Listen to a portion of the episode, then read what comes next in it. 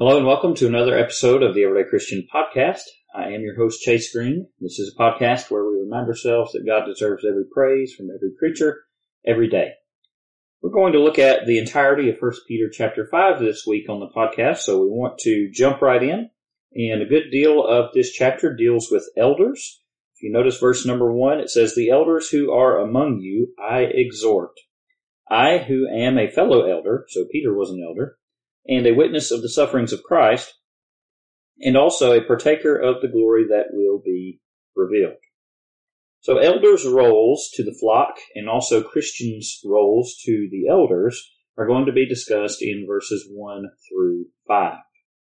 Peter says that he wants to exhort the elders. He wants to encourage them as he is a fellow elder. He wants to encourage them to do a good job on this extremely important task. The first thing that I learned from this is that there is a right way and a wrong way to be towards my eldership. If Peter was careful to exhort or to encourage elderships rather than to talk down to them, don't you think that we also need to be careful in uh, exhorting and encouraging our elderships? If you think about it, Peter was an apostle, so certainly I think that's a step above an elder or an eldership, uh, but he still wanted to encourage them. He wanted to help them do their job in such a way that he, he's certainly not bashing them here, but he is talking to them about some very important parts of the role uh, as elders. There are a few quick cross, cross references that I'd like you to look at for this. Uh, 1 Timothy 5 verses 1 and 2 1 Timothy 5 verses 1 and 2 says, Do not rebuke an older man. King James says elder, but exhort him as a father. Uh, encourage him as a father.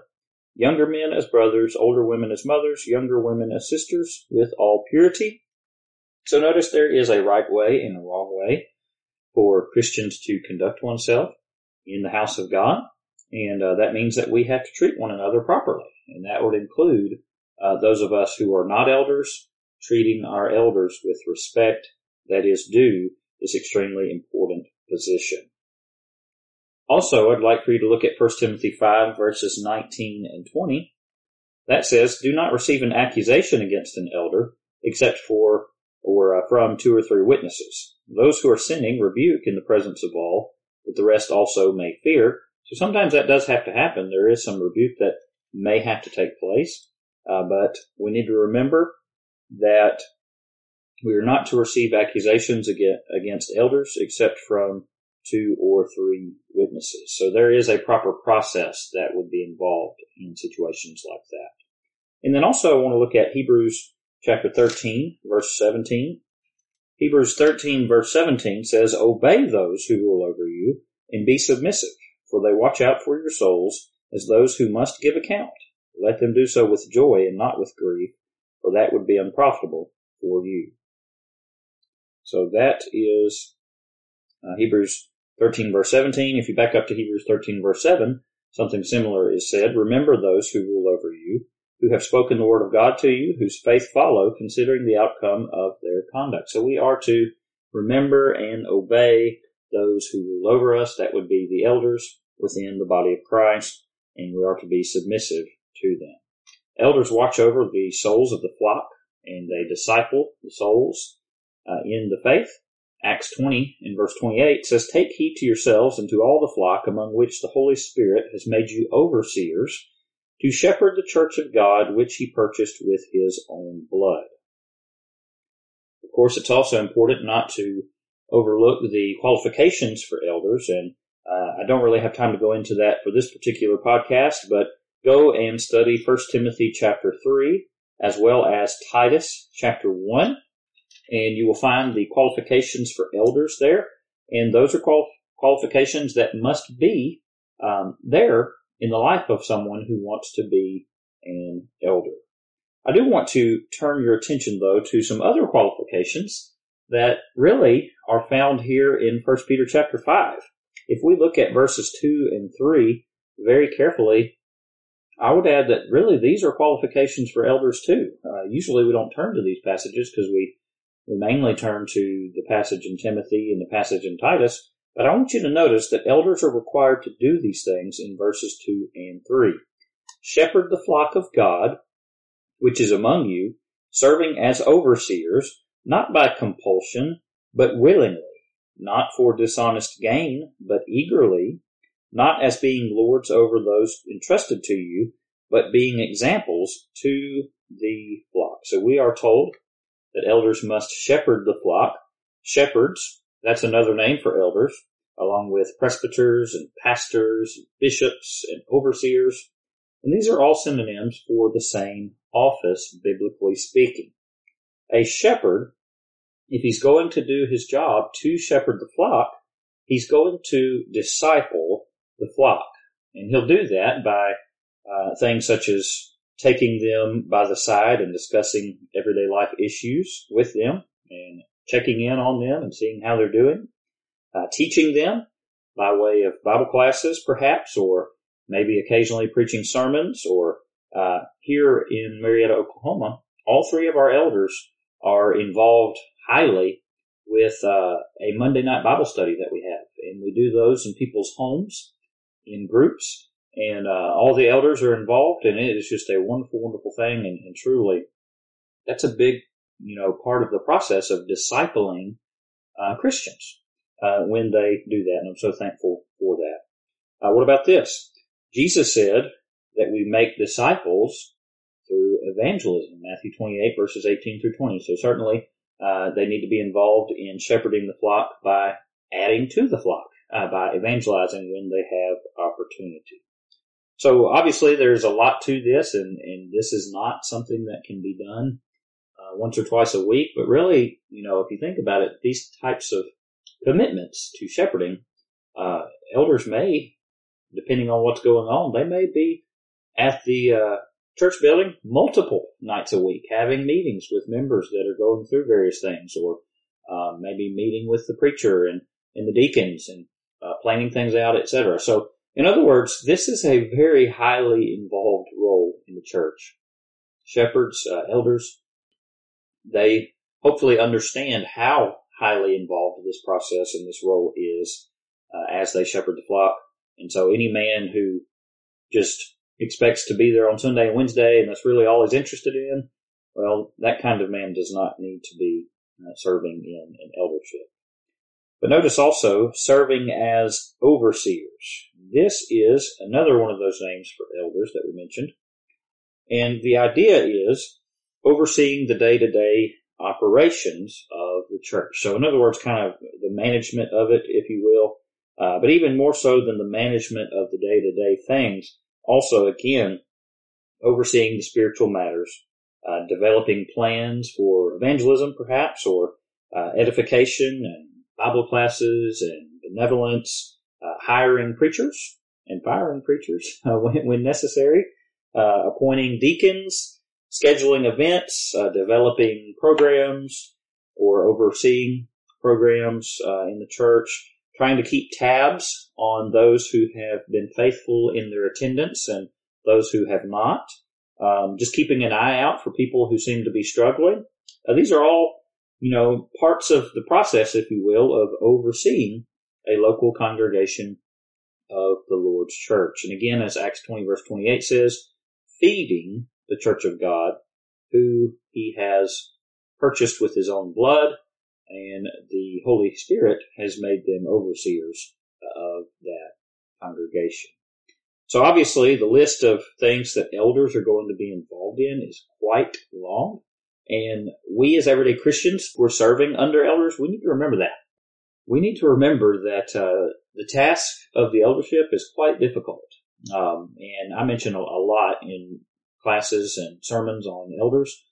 Um, I mentioned I have a book in my office called Awake at Night by by Glenn Colley, and uh, truly, if elders are doing their job, there's going to be many nights, many nights that are sleepless nights where they are just struggling to uh, run through their mind what I do in this situation? What should I do here? And having to study God's word to try to know the best course of action and praying about it and, and maybe seeking counsel from their fellow elders or, or, maybe other eldership elderships that have dealt with particular problems before. So uh, definitely not an easy job by any any means. And so when Peter says that he exhorts the elders, he truly means it. He's encouraging them as a fellow elder to uh, take the job seriously and to do their best. Peter also says not by compulsion, but willingly. Certainly one of the qualifications for elders is they need to desire the work. If I may say this, I think the church as a whole has far too many men. Let me repeat that. Far too many men that are otherwise qualified but don't desire the work. And that's a shame, but it's also really a, a dereliction of duty. It's neglecting to do something that they should do. And there are many congregations that do not have elders at all, not because there are no men available necessarily, but because they have men who won't step up and fill the office because they don't desire the work. And I have to say this, and I want to say it lovingly, but uh, maybe there's a, a Christian man who's listening to this who would qualify to be an elder, but for whatever reason doesn't desire the work. I want to ask you this. When you get to the day of judgment, and God says, okay, I see uh, in your paperwork, and obviously I'm kind of joking there, but I see in your paperwork that uh, you were a CEO of a small business uh, in your community and you were actively involved in uh, the community club and uh, you were the t-ball coach and you did all these different things. Why didn't you want to serve as an elder in the church? You obviously have the ability to do it. Why didn't you do it? So I want to encourage men if they're if they are you know qualified but but don't desire the work, you need to ask yourself, well, what's it going to be like on the day of judgment if you get there and God asks you that question? So again, that's something very, very grave to think about, but I encourage you to think about it. Not for dishonest gain, but eagerly. The King James says, not for filthy lucre. Did you know that an elder can actually be paid to essentially be a full-time elder? Now, you don't hear of that very often, but the Bible actually teaches that that can be. In 1 Timothy 5 verse 17, it uh, says, Let the elders who rule well be counted worthy of double honor, especially those who labor in the word and doctrine. Well, what does he mean by that? Well, double honor, if you look at the next verse, 1 Timothy 5 verse 18, the double honor, what he's meaning by that is, read this. For the scripture says, You shall not muzzle an ox while it treads out the grain, and the laborer is worthy of his wages. He's talking about wages. And uh, that scripture is certainly talking about the principle that the, the laborer is worthy of his hire. So, yes, elders can be paid as full-time elders. I don't know that I've ever seen that, but I don't know that it is completely unheard of. Uh, but with that principle in mind, think about this. What if an elder says, okay, that's who I want to be, and it's all about the money? Well, obviously, the money is not to be a motivator for an elder. He is not to be guilty of filthy lucre, but he is to take the role of elder eagerly because he wants to serve the Lord in this extremely important capacity of which he is qualified to do so. Not lords over those entrusted to you, but being examples to the flock. If a man has a power trip or an ego or an attitude of my way or the highway, then that man doesn't need to be an elder in the Lord's church because that's lording over God's heritage for selfish reasons. But if he wants to serve, if he wants to be accountable, if he wants to be an example to the flock, an example to the believers, and, and he's qualified, then by all means, let that man serve as an elder. Encourage that man to serve as an elder because he will be a good one. Well, we want to look at verse number four. Peter says, And when the chief shepherd, who is that? Well, that's Jesus. When the chief shepherd appears, you will receive the crown of glory that does not fade away. So not only is Peter an example of a good lowercase s shepherd or elder, but Jesus is also the chief capital S shepherd. And Peter says if elders rule well, then when the chief shepherd or the chief elder appears, then they're going to receive the crown of glory that will not fade away. Look at verse number five. Likewise, you younger people, submit yourselves to your elders. 1 Timothy 5 verses 1 and 2 again probably has some application here for not only the elderly in general, but for the elders. There is important application here that is crucial for every church member to submit to the elders. Again, we read that in Hebrews chapter 13 verses 7 and 17. This is extremely important. Uh, sometimes factions form in congregations and maybe one faction follows this elder and another faction, uh, maybe in a divided eldership follows a different elder. That is a recipe for disaster. That, that is a recipe for a church split and we don't ever, ever need that. Uh, elders, uh, whether there's just two or there's three or four or five or however many there are, elders need to remember that it's not about them. It's about the eldership. And so I guess in, in an eldership, every elder has a vote, right? And so, uh, if the eldership decides that we're going to go this direction and maybe an elder or two get outvoted, if you will, well, they need to go ahead and submit to the eldership, just like Christians are expected to submit to the eldership. Now, I will, of course, say this. Uh, if the direction that they're going is sinful, if it is unscriptural, well, then that's another story. Uh, we certainly should not submit to sinfulness, to unscripturalness. But I'm talking about in the realm of opinion, in the realm of just day to day things that are going on in the church and, and a decision is made, then we have the responsibility to submit to the eldership. Look at verse 5, the second part. Yes, all of you be submissive to one another and be clothed with humility. For God resists the proud, but gives grace to the humble. So now we're going to get into an attitude of humble submission for the next few verses. It is always supposed to be the attitude of a Christian to have an attitude of humble submission. This was certainly the attitude that Christ had. I'm reminded of 1 Peter 2 verses 21 and 22, which says, For to this you were called, because Christ also suffered for us, leaving us an example that you should follow his steps, who committed no sin, nor was deceit found in his mouth. And so when Peter says, Yes, all of you, be submissive to one another, and be clothed with humility, for God resists the proud, but gives grace to the humble, this means that we need to have this attitude all the time. We need to submit to one another. We need to be clothed with humility. And that means that we yield to one another. It means that we are not only to look for our own interest, but also for the interest of others. Philippians 2 and verse 4. Look at verses 6 and 7. Therefore, humble yourselves under the mighty hand of God, that he may exalt you in due time, casting all your care upon him, for he cares for you. Notice, under the mighty hand of God. We need to ask God to help us to be humble. We cannot truly be humble ourselves if we do not acknowledge God as sovereign and Lord and place ourselves under Him. I love how this part in verse number seven ties back to humility when it says, casting all your care upon Him, for He cares for you. It's almost as if to say, look, all those selfish concerns and worries that come from being prideful and only being concerned with self, cast your cares upon the Lord. He knows what you need.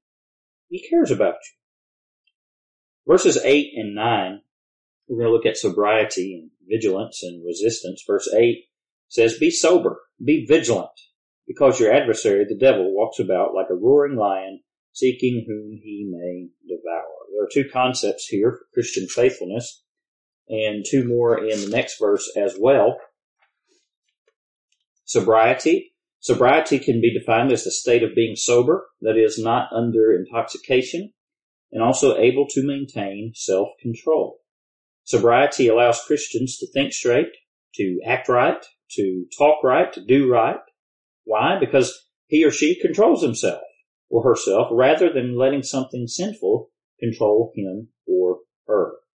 It's kind of hard to be sober under the influence of certain drugs, uh, such as alcohol, marijuana or harder drugs or what about pornography or what about illicit sexual activity?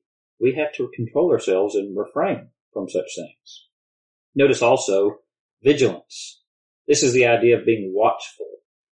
because the devil walks about like a roaring lion seeking whom he may devour. Verse number nine, we find a couple of, a couple more, uh, characteristics of Christians. Resist him. And so resistance. The Bible does not say, the Bible does not say that we should dally in sin for a little while, that we should sow our wild oats, that we should have a little fun for a little while and, and then get our lives right later when we get older. The Bible doesn't say that. First of all, we're not guaranteed to get older. But secondly, this says that we are to resist sin. We are to resist the devil and he will flee from us. Jesus did that and the devil fled in Matthew chapter 4. So resist him steadfast in the faith, knowing that the same sufferings are experienced by your brotherhood in the world. Steadfastness is the other virtue that we want to notice here. Essentially, steadfastness is an attitude of keeping on, keeping on. It is an attitude of not giving up. It is an attitude of perseverance. So, uh, as Hebrews 12 verse 1 talks about being surrounded by such a cloud of witnesses that we are to lay aside every weight and the sin which so easily ensnares us and let us run with endurance the race that is set before us steadfastness. Peter goes on to say that the brotherhood throughout the world experiences the same kinds of struggles of persecution and suffering. And again, that is a key theme in First Peter. So we don't need to give up. We need to understand that this is common. This is normal to face suffering and persecution as Christians. But we need to keep going. Finally, verses 10 through 14 will wrap up our study of First Peter. Lord willing, next week we'll go into Second Peter but as we wrap up this study, Peter brings about his conclusion beginning in verse number 10. He says, But may the God of all grace, who called us to his eternal glory by Christ Jesus, after you have suffered a while, perfect, establish, strengthen, and settle you. In other words, Peter says basically, may you by God's grace, through your sufferings, for righteousness' sake. Remember, we, we've studied that in this book. Our sufferings for righteousness' sake. May God, through His grace, get us through our sufferings by being completed or perfected, by being established, by being strengthened, and by being settled in Christ. Kind of reminds me of uh, Jesus in the Sermon on the Mount when he talked about the wise man building his house upon the rock. So when the rains came, the floods descended and beat upon the house. The house stood firm. Are we settled in Christ? Are, are our houses, spiritually speaking, standing firm? Or are we like the foolish man who built his house upon the sand? Fell flat. Well, look at verse number 11. To him be the glory and the dominion forever and ever. Amen. This is the point, really, of the whole matter. Just like Solomon concludes the book of Ecclesiastes when he says, let us hear the conclusion of the whole matter. Fear God and keep his commandments for this is man's all. And he says he's going to bring uh, all of our works into judgment in the next verse. Peter concludes all of what he has said by saying, to him, to God be glory and the dominion forever and ever. Amen. We need to remember that. We need to quote that uh, meditate on that all the time, remembering that the lives that we're living is supposed to be for the glory of God. Verse number 12, by Silvanus, our faithful brother, as I consider him, I have written to you briefly, exhorting and testifying that this is the true grace of God in which you stand. Silvanus, perhaps a scribal secretary, or maybe the deliverer of the letter, or maybe both, but I want you to notice the point being the main part of this verse, this is the true grace of God. If this is the true grace of God, what does that imply? It implies that there could be something called a false grace that really doesn't come from God. And there are many people who teach that. There are people who teach false ideas regarding God's grace. We need to make sure and be on the lookout for that. Verse number 13. She who is in Babylon, elect together with you, greets you and so does Mark, my son. A lot of people think that Peter is actually bringing in his family here. Uh, they think that maybe she who is in Babylon is Peter's wife, Makes sense. We do know that Peter was uh, married. He had to be if he was going to be an elder. Uh, all, the Bible also talks about Peter's mother-in-law as well. But also he talks about his son. He says, Mark, my son. So this could be his actual son, his blood relative, or some people think that he's talking about his son in the faith, kind of like uh, Paul viewed Timothy as his son in the faith. Uh, don't know, uh, but certainly something interesting to uh, consider and think about. And finally, verse number 14. Greet one another with a kiss of love. Peace to you all who are in Christ Jesus. Amen. This kind of reminds me of Romans 16 verse 16, which says salute one another with a holy kiss. And the idea is a customary greeting an appropriate greeting, of course, a holy uh, greeting rather than an inappropriate one, of course. And then he adds, peace to you all who are in Christ Jesus. Amen. I hope that you have enjoyed our study of First Peter. And uh, certainly that includes First Peter chapter 5 that we've looked at this week. Lord willing, next week we will get into the first part of Second Peter chapter 1. What's up, guys? It's Caleb and Michael over here from the Scattered Abroad Network, and we just wanted to say thanks so much for listening to this episode. Yeah, we're so thankful to the East Hill Church of Christ for overseeing this network, and we're grateful to God for this opportunity. And don't forget, you can check out our show notes below for all of our social media links, email address, website, and we have a monthly newsletter, so don't forget to sign up for that.